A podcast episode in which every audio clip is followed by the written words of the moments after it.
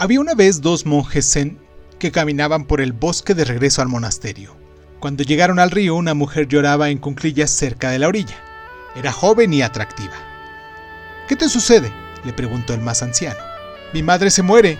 Ella está sola en su casa del otro lado del río y no puedo cruzar. Lo intenté, siguió la joven, pero la corriente me arrastra y no podré llegar nunca al otro lado sin ayuda. Pensé que no la volvería a ver con vida, pero ahora Ahora que aparecieron ustedes, alguno de los dos podrá ayudarme a cruzar. Ojalá pudiéramos, se lamentó el más joven. Pero la única manera de ayudarte sería cargarte a través del río, y nuestros votos de castidad nos impiden todo contacto con el sexo opuesto. Eso está prohibido, lo siento. Ay, yo también lo siento, dijo la mujer y siguió llorando.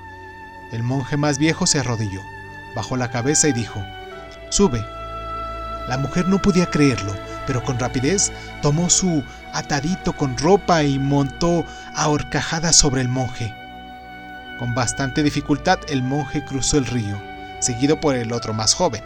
Al llegar al otro lado, la mujer descendió y se acercó en actitud de besar las manos del anciano monje.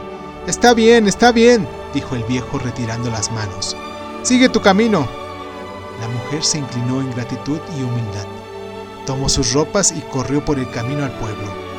Los monjes, sin decir palabra, retomaron su camino al monasterio.